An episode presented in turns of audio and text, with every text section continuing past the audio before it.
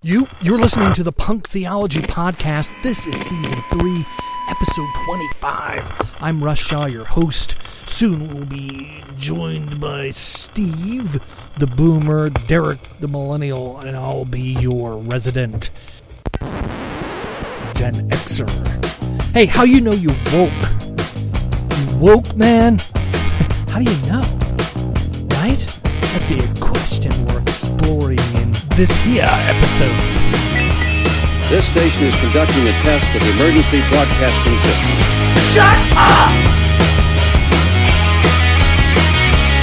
This is only a test. For more info on the punks, check out punktheology.net. Well, Mother told me there would be days like this.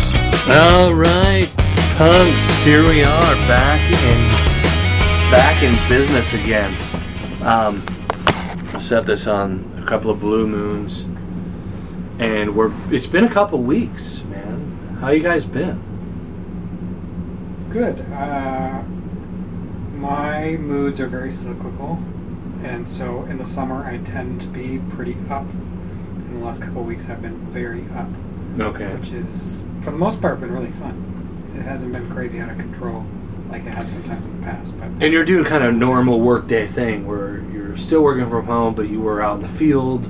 yeah, so today I got to spend the whole day on the excavator, Okay. which is the best part of my job, hands down. Right. Like an excavator is basically just a giant mechanical dick that you use to smash things. like it's it just like hangs out there, There you and go. you just wreck stuff and Nice. move dirt. I think it was a Dropkick Murphys video where they just destroy a Oh, house with an excavator. It's it's it is more fun for me than shooting a gun. okay. The sense of the sense of power is so like, especially if you are destroying something. I remember I went out once, and there was a 15 foot rhododendron, and I had an excavator, and I crushed the whole thing and took the roots out in like 10 seconds. Nice. It was just just crunch, pull, Yeah. uh, and it yeah. There's just something about, and then you you know, you're doing the work of 10 men yeah. in in seconds. Hundred years ago, that would have been Yeah, impossible. I can move. I can move a yard of dirt in 30 seconds, Mm. and that's crazy. Right. That's just yeah.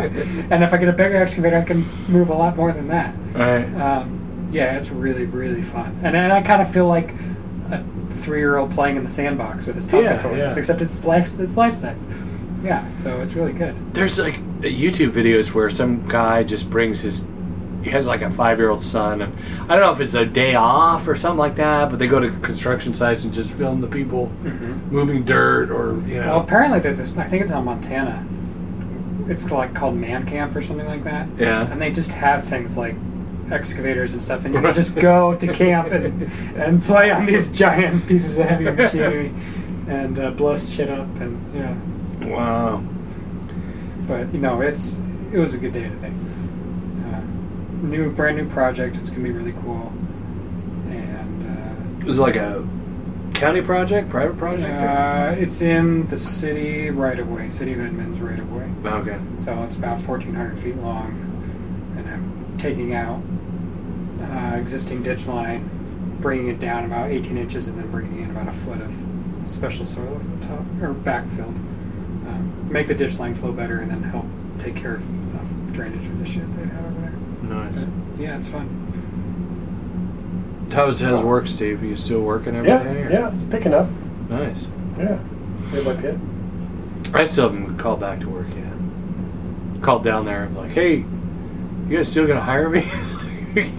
like, yeah, man, but not yet. You know, we're still, yeah, yeah, we're excited. You're the first. Quick edit, as Steve just publicly said the name of Russ's new potential employer. YouTube Well, you know videos. what? I, I kind of forget that that's there. Yeah, right, yeah. it's good. just a conversation. Yeah, yeah, yeah. That's good though. Yeah. Um, so yeah, I'm not working, and I think I mentioned this in a past show, but it kind of came to new light. Last night, my wife and I watched The King of Staten Island, which is Pete Davidson's movie. Oh yeah, that's right. Yeah, and it's I really didn't good. see it, I haven't seen it either. I've seen And it. And my wife even we we started watching it. My wife's even like looking at me going, this is kind of sort of your life. My dad didn't die. Like that's part of what he's dealing with. Mm-hmm. And from what I understand about the film is it's a lot of his. This is a lot of therapy for the guy. Like he went through some horrible shit. He was a comedian. He gets hired on Saturday Night Live. His life is going really fast and just, just about ended his life, you know. And in the story, similarly, his dad passes away, and he's just kind of trying to deal with life. And his sister's doing great. Like she just goes off to college. I, you know, and I didn't have that happen to me. My parents got divorced a number of times and all this stuff. But I remember being that kind of loser ass teenager. And I didn't cover myself with tattoos, but I was high all the time. Do you have any tattoos? I don't have any That's tattoos. fucking crazy, Russ. Isn't it? Your life and you don't have any tattoos. I don't have any tattoos. Just That fucking- doesn't make any I sense didn't at like all. needles. So I'm, I'm part of it is I'm ADHD and I don't like needles or sitting still for long periods of time. I know it should be covered with tattoos. Yeah, what the hell? And I just, I just I don't trust people. You know, that was a big part of it. Yeah. Hey, hey, man, you want to? And I have been offered tattoos, even free Free. tattoos, out in the fucking woods in Granite Falls. Yeah, in the don't do this. middle of the- no, yeah, yeah. Some drunk biker with, you know. Um, no. So, but yeah, it was very enlightening to me, and it also kind of pointed to some of my ADHD, which has been really difficult last few weeks, like having not having a, a routine of life for now almost going on four months where I'm just wake up in the morning. I got seven things to do today, Steve. And if I'm fucking lucky and if I work real hard and concentrate, I might accomplish one of them. and if I accomplish one of them, I call that a win. And it's not been, you know, it's not been good. Like, what did you do today, Russ? Yeah, I don't know. I cranked out a YouTube video and I I made breakfast and you know I don't know. It's just been it's just been really hard to concentrate. I'm actually thinking about getting back on meds so I can try and bring all that back. Because if I got brought back to work right now, I'm not sure my mind could handle. Because it's when you're working as a mechanic, it's much like when I was a machinist. You're working on shop time, and in shop time we used to have airplanes that were on the ground. Like we're going to crank out this part from just a chunk of metal to a part that goes on this airplane and possibly steers it in a day or two. Like you need to be on Yeah. time. Part of part of that makes me nervous. I don't know if it's that or just my own.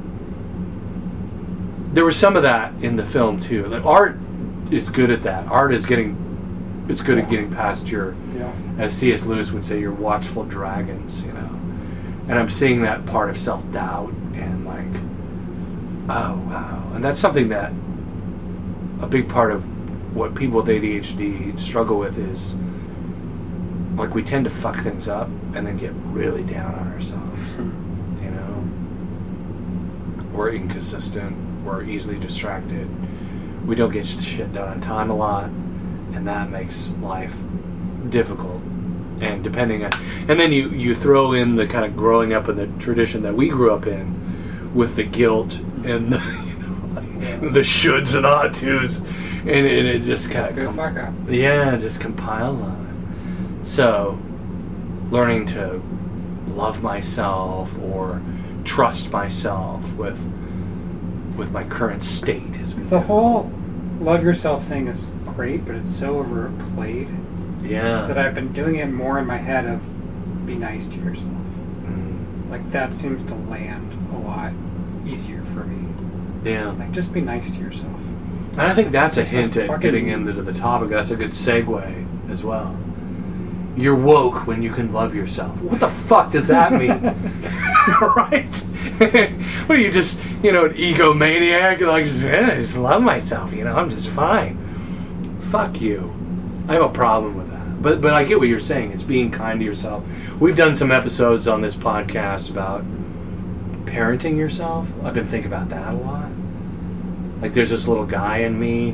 When we came down here to record, your son was here and he was doing Zelda and playing video games, and part of me, it's like, oh, you know, that part of my ego is kind of like that little kid, and I need to be kind to him, you know, instead of And those are usually the ones that we're the meanest. Yeah. those little kids that kind of fuck things up and send our lives on a path that we're not super happy about, and it's really easy to hate those sometimes. Yeah. I heard a pastor talk about that. Of all people, Matt Chandler in the Village Church, which has zero fucking integrity in, my book right now. It's just all the cover ups and bullshit that that place has been through. But but that guy brought up that at one point. You know, he brought up that idea of God as looking at a two year old and going, You need to get back. When did you fall down, you stupid, clumsy. Would a parent say that? You know, unless they're abusive and. Fucked up and schizophrenic. But we put that voice on God, or we put that voice on the universe, or whatever you want to call it. That's above everything and The seeing authority, voice of everything. authority. Yeah, the voice of authority and how things are going to work out. Future tripping, I think, is part of this conversation. But yeah, I like it, Steve. How do you know you're woke? Right? Like this was your And, and what is Idea. what does woke even mean? yeah. You know, is, is it you're aware, conscious of what's going on around you, your place in it, Mm-hmm. and is everybody's awareness or woke is not the same? You see that in society today. Yeah. especially what all, all the stuff that's going down and the, the, the people that are participating in it are still um, completely convinced that they're right. Or are they? I think the original intention behind that word was having a consciousness that expands significantly beyond yourself and your own little bubble. Yeah. Um, but I think it's probably been hijacked, and uh, both by the left and the right, because the right likes to smear it, and the left likes to virtue signal with it. right Um, and it's become more of a identity politics term. Um, of- and it's become more of a certainty term. Um, so would you consider yourself woke if you're certain I think Some I people think would, Yeah. even though that's probably the opposite of what right it well that's exactly That's what, but that's the whole basis of that Christian worldview. It's like I know the correct thing, and I have an awareness that all these poor other sinners lack. Um, but yeah, but when you kind of strip it down, it, that just is Yeah. a type of certain, certainty. I mean, really, that evangelical. Um, I don't know. I guess it becomes. It's kind of. Phariseeism, right? Yeah. That's kind of part of me that wants to take that word back, Christian, right? Because Christ had a different attitude. Like Christ was killed by all the guys who were certain about everything. It's been, it's fascinating that you bring up the, that because Josh, my brother Josh, and I had a really good conversation a little while ago about the PC culture and the problem with the left. Because growing up, my language was incredibly censored, um, and the right was obsessed with controlling language. yeah yeah, And it's been fascinating to watch that flip. And now all of a sudden the left is super concerned about controlling words. And these are words that you say. And these are words that you don't say. Yeah. Um, and it used to be the, the opposite. The left was, you know, I don't give a fuck. I'll say whatever I want. right Um, and and it, especially the last five years, that's just come on super strong, where they will shame you and ostracize in a southern sort of way, like Yeah. that real hardcore The southern cancel culture. come down on Yeah. you, like ostracize you, make you feel like shit because you, and it doesn't even matter how you use the word, just the fact that you use the word is enough for them to really come down on you, and part of me gets it and understands that, and but at the other part of it is that I, I still struggle with is they they don't understand that censorship makes words more powerful. Yes. If I'm not al- socially allowed to say something, and I pull that out in public, I have exerted a huge amount of power on every single person there. Yeah. I can sh- I can twist their emotions. I can shift their behavior. I can make them do things that they wouldn't normally do.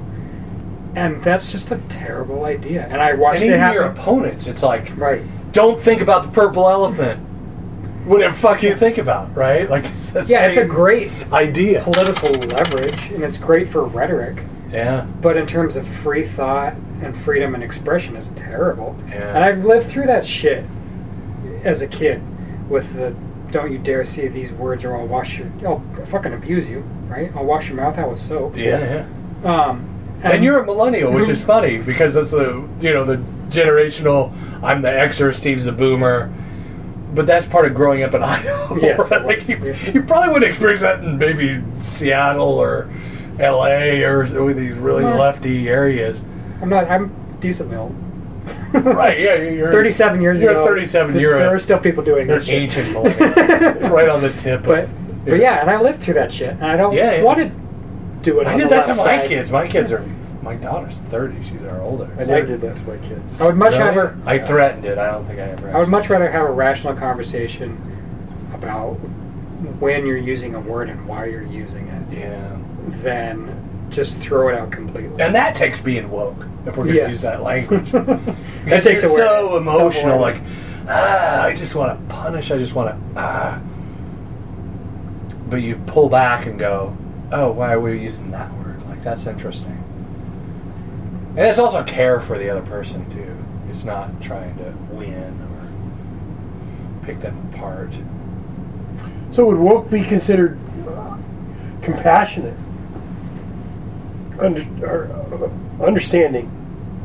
It depends. I think it depends on who thinks they're woke or not. That was my point. Yeah. Because I'm sure that they all think those that are in downtown Portland and downtown Seattle and downtown, we'll name the city, that those that are creating destruction and violence are think they think they're woke. They think they're right. So how do we differentiate? Because I, I would consider myself awoke, aware rather, Yeah. or woke. Yeah, that's that's always the. Are you woke in the right direction, or are you woke completely, or do you just think you're woke? It's the whole Plato's cave problem. Right. There's you wrong with that? Yeah. Yeah, The, yeah. the like, and how do you know? And there's a there's a whole. The the analogy really expands beyond that. Like, what if you're in one cave, and you have this great awakening moment, and you come out into the outside, but it really just turns out you're in a slightly bigger cave. Right? Mm-hmm. Like that's that doesn't like, and compared to what you were in before, it's fantastic. But the temptation to just settle there and be like, I was in this horrible dark place, and now I'm in this slightly bigger, slightly lighter place, and this is much better, so I'll just stay here because I'm afraid of continuing to explore and continuing to expand. Uh, I think he, most people end up doing that. Well, maybe it's like Pete Rollins said. People ask me all the time, what do I believe? And here's what I believe. I don't know what I believe. You know, maybe that is woke. The, fa- Yeah. the realization that you don't have it all figured out. What day is it? Thursday? And that's okay. Yeah, and things can change, and you're honest enough about that. Yeah, but there's a lot of, you got to have a lot of, of uh, security's not the word, confidence in, in being able to walk through whatever it is, would be. And to, and to face the fact, the potential, the possibility that you weren't woke all along. Yeah, yeah. We did a, we had a, in, in college I had a philosophy professor and we had to write a essay on uh, how do you know right now you're not asleep and dreaming. Yeah. Or the better one is how do you know that you didn't come into existence five minutes ago with pre-existing memories? Right. Yeah. You can't. No. That's nope. My daughter comes home and goes, Dad, I I started this philosophy course, and she goes, How do we know our whole lives aren't the dream of a butterfly? and I'm like, Right. like that's brilliant. I love that. It's ridiculous, but it's brilliant. And I'm But glad see, you're, you're like even these that questions. would be considered a certainty. That you said what you said. You know, it, it, It's getting it's getting that generation maybe to to to embrace uncertainty. yeah, Right. I right, don't know. Right. I think the quantum, going back to what Derek was saying about Plato's Cave, I think the quantum time loop movies and like Russian Doll, we talked about that, and some of these coming to this, it's almost a genre, you know? It's a, it's a philosophy genre because I think in those stories, Palm Springs is a new one with uh, a- a- Andy Samberg, which is really good.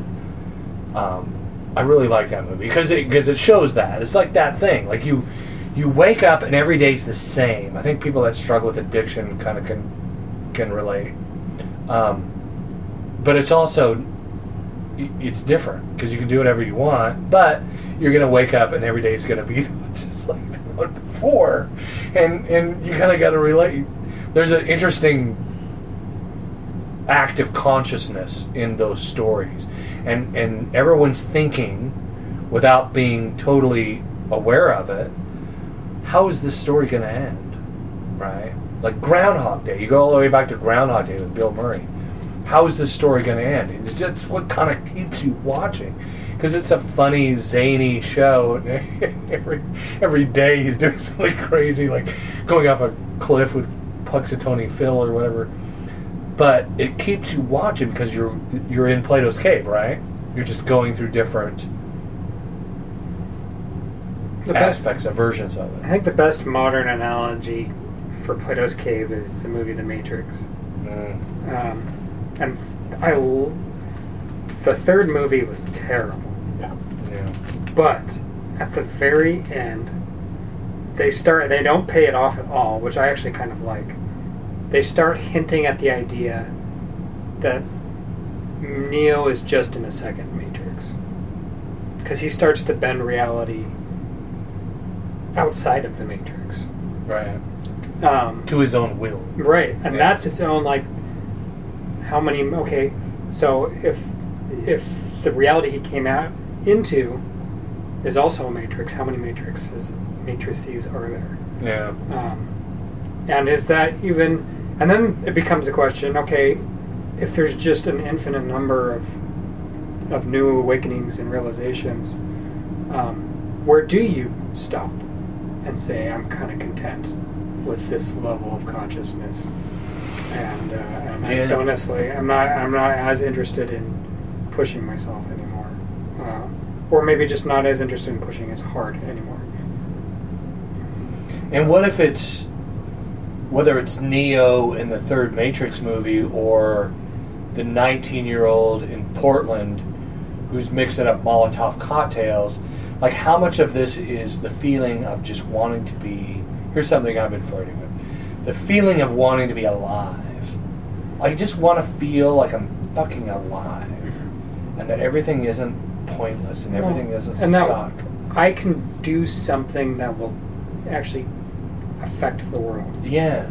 Like that That'll More- move the world in a positive direction. the more than anything the world right now lets you know how worthless you are at, at creating change especially right now Yeah. like like you don't really matter from a large perspective global perspective you're not going to move the needle um, not by yourself Yeah. uh, and uh, and that's terrifying. Um, you used to be, I mean, know, when you were in a in a community of a couple thousand people, being able to make changes and see changes was pretty easy. Um, but making those long, those really large cultural, influential changes now is just uh, almost impossible. I mean, I could see myself at 12 years old being down in Seattle and doing that. Maybe even as, as old as 15. Just random acts of violence. And if you'd have asked me why, I, I could not give you an answer. Just because. I don't know. I just because. Cause I did some stupid shit when I was when I was that old. Not that kind of stuff, but still just stupid violent stuff. And if you would have asked me why, I would have not I could not have given you an answer. I still don't know why I did it. And I wonder if these guys, you know, like that that I saw one thing in the news that they'd strapped some IED together, and it blew a hole in the East Precinct. I mean, how do you get to that point? Yeah. Are you woke?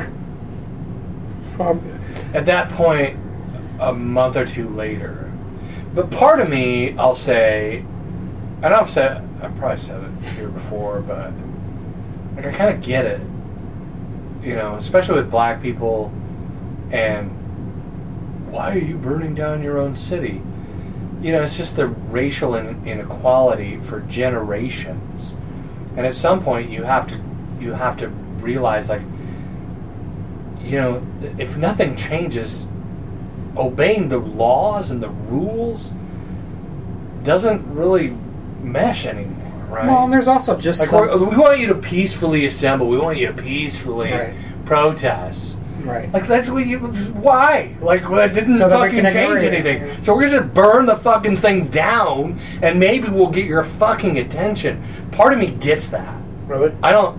I don't agree with it. I probably wouldn't do it. I, I don't know. I, I get it though. I get it because if I if I keep killing you, you know, at, at some point you shoot back, right? At some point you defend yourself. At some point, that culture. I mean, just reading some of the news articles from. I read a bunch of news articles from China, um, from Africa, from Europe about what's going on here now. It's really interesting. It's like here's a country who's ignored an ethnic minority and has let law enforcement just run all over them for years. And they wonder why there's riots. And part of me goes, yeah, you know?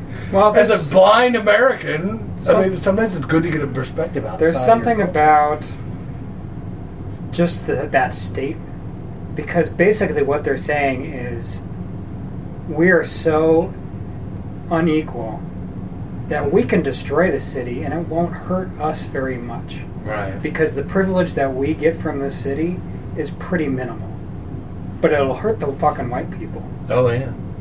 Uh, and and there's a contrast and there's a sense of justice in that Mm. of like I'm giving up nothing because the system I'm destroying doesn't give me anything. It, Or and- gives me very little. right compared to compared to what the white people are getting. Yeah, yeah, It's it's a easy sacrifice done. Like yeah, no problem at all. Yeah. Wake the fuck up, white people. Like that's I Right. get that Right. that Yeah. But I would agree with what you said, Steve, about Portland 60 days later. And it's just a lot of white people. yeah. Yes. Portland is doing this shit. Portland is. Portland's its own thing. I love. I Yeah, I think was at that too. It was a Mars Hill guy who said, "Portland is what happens when you let white people go unchecked," and it's so fucking true. And and it's true. There are people of color in Portland, Mm-hmm. but not very many. And it's like, what the? F- yeah, what are? You, And now that's not a lot of them that's doing this shit Yeah. at this point. yeah, it's Yeah. No, that's the point too. Yeah, yeah. So I mean, I I remember age-wise, uh, '60s in the in the protests with the Vietnam War in the '70s. Um, Kent State, uh, the National Guard came in and killed the number of white college kids uh, in protesting the war. So I get the protesting. I just want to know why, and it, it and most of it is anger because I think as I look back, a lot of my stuff was was anger. I really wasn't sure what I was angry at. well, I mean, t- teenagers when you start to figure out how the world really works, it's horrifying. It's not Yeah. compared to the worldview that you, especially if you had a semi decent upbringing Right. of how you thought the world worked, and then you hit 12, 13, and all of a sudden you start to get little hints of, you know, shit's really fucked up. Really, really fucked up. And I think it takes you 10 years to get used to it. Right, right. And I think also the fact that did we have outlets at 13 years old to talk about it? Right. No, Yeah. no. I had to keep. I had to cut my hair as my dad wanted it cut until I went away to college at 18 years old. Yeah. And yeah, there's definitely the they s- I think when you start to become a teenager, you start to deal with some of some power issues Right. and that sense of powerlessness. Yeah. And there was just, I mean, just been a long-standing culture of removing all power from teenagers, Right. like stripping them down Yeah. as and as simple as they'll go. And uh, And art does the opposite.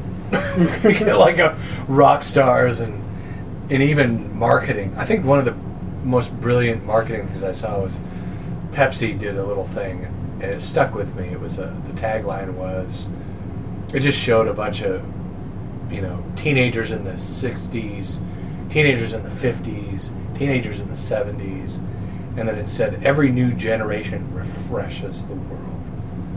I thought that was brilliant, and it's kind of true, right? Like the younger generation tends to decide what's cool or not. They tend to set trends on, you know, fashion and cars, buildings. You know, this idea of design, uh, and I thought that was that was brilliant art. You know, angry music, rap music. There's that meme that I shared on, on the Punk Theology website of the, the white couple who's standing outside their house and, in, with guns, you know, Yeah. in their 50s or 60s. They're like, oh, you yeah, know, that's a classic. It's That was- a- that, that was a funny Yeah. story, crazy story. yeah. But uh, Fox News has turned our parents into what they thought gangster rap would turn us Yep. to. Dude, It's such a good line. It's so true. it is true. there's a, there's this, uh, you had me thinking about this. Both of you guys had me thinking about this Metallica lyric. Metallica is a band that went through a. They made a movie called uh, uh, some kind of monster, and it was about the band who gets back together after three years not seeing each other. Some guy thinks he's awesome because he's going to do a rock documentary on the band, and James Hetfield and a few other guys in the band get in this big argument.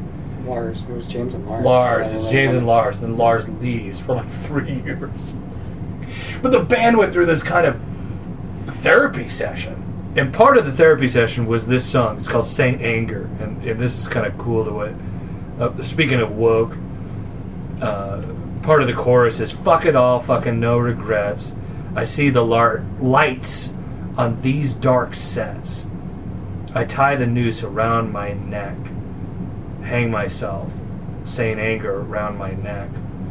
I feel the world shake like an earthquake. It's hard to see clear. Is it me or is it fear? I'm madly in anger with you. And it repeats that three, four times. Um, and that's kind of the thing, right? Like, in our anger, are we trying to make the world better or hang ourselves? Are we trying to advance things or just destroy ourselves in the process? I don't know. Or is it the anger trying to be heard? Because as I reflect on my own years of anger, it was the sense of what I felt didn't matter and I was never asked. You know, how, what are you feeling? Nobody cared. Nobody cared. Yeah. And could that not be a lot of what is acting out in anger and violence and destruction? Um, because it's, I want to be heard. Yeah. I want to be, no, I don't want you to listen. I want you to hear me. Yeah. Or the other way around. I never remember how that works. Um, because my dad would have said, growing up, my dad would have said, well, I heard you. But did you listen? Yeah. No. And I, and you know, even now, I think with my with my wife, that's one of our uh, that's one of our sh- hurdles or struggles. Um, I just approached when we came. I got home the, from our last episode on on the vagina envy episode, and I said, "Vagina envy tonight." She goes, "You guys," and I knew I did. Stop. You know, I'm not. She didn't want to talk about it, and not understanding it. I would have really liked to, to dialogue with uh, with a with my wife, but I really like to get uh, a female's opinion on it. That's what Yeah, I was I think we should definitely do it. Yeah. I, I liked that we didn't do it on the first one because I liked how fucked up and raw it was. yeah. My Messy. sister, my sister listened to it and said, "I liked it and also really hated it and had some problems with it." And she said, "But at the end, it felt very human." And I was like, "Yeah, like that is exactly what I wanted it to be. Yeah. I wanted it to be a big fucking we were kinda going for. mess messy plate of spaghetti. Like, yeah, just throw it all out there, and uh, and and yeah, we're ugly and and but Yeah. but I think the Well, see, core that, of that is that too. That goes back to just being wanting to be heard. You know, to understand what it, it would be. So it'd be. I think it'd be awesome if we could just switch completely from female to male, male to female, just to understand what the other's feeling Yeah. And what they Like those old understand. body switch movies in the 80s, Yeah. early 90s. Yeah. yeah, Freaky Yeah. Friday or something like that. Yeah. well, even even the two last Yeah. the last two Jumanji movies. Oh yeah, that's true. You know, they yeah, were that. The, And- yeah, with Jack Black. and Yeah, that. yeah. Uh, did you all? Did you talk? Were you able to talk with your wives about it? yeah. You a know? little A bit. little bit, yeah. God, my wife wouldn't even entertain it. She goes, no. And I would love to. That's why it'd be it'd be fun to have your sister over here and do a second episode on that. Mhm. And then bring Misha in too, maybe. But Yep. Yeah. Just to be get- really good. because there's questions that I'd love to have that uh, my wife won't entertain. Them. I think it's good. I think we put this one to bed. Yep. Yeah. What do you guys think? Sounds good. Yeah, I do. Woke. Well, Do I feel lucky? Well, do you, punk? This concludes this test of the emergency broadcast system. Views expressed by Punk Theology are just that, our fucking views. So get ready for a collective eye roll. As I get the old Punk Theology robot to engage in some lawyer speak. So we can cover our asses by explaining things that, to most humans, are painfully obvious. The podcast, Punk Theology, the website, punktheology.com, .org, .net etc., are for informational and entertainment purposes only and do not intend to supplement, replace or substitute any professional psychological, medical or legal or other counsel. The Punk Theology Group or the Punks make no representations of being healers, counselors, mental health experts or professionals in any way shape or form. Artists content providers and or guests on or of. The podcast do not warrant an endorsement recommendation or seal of approval of punk theology its current members or past present or future guests if you struggling with have specific concerns or feel you're in a situation in which you require professional, psychological, physiological, or medical advice, the punks implore you to please consult with an appropriately trained and qualified specialist. Punk Theology is the property of Digital Audio Project LLC, who is responsible for its content. Punk Theology is primarily funded by donations from generous listeners who have been impacted by its message. Go to punktheology.org or patreon.com slash punktheology to be a co-producer of the podcast. Thanks for your patronage, kindness, and ears that hear.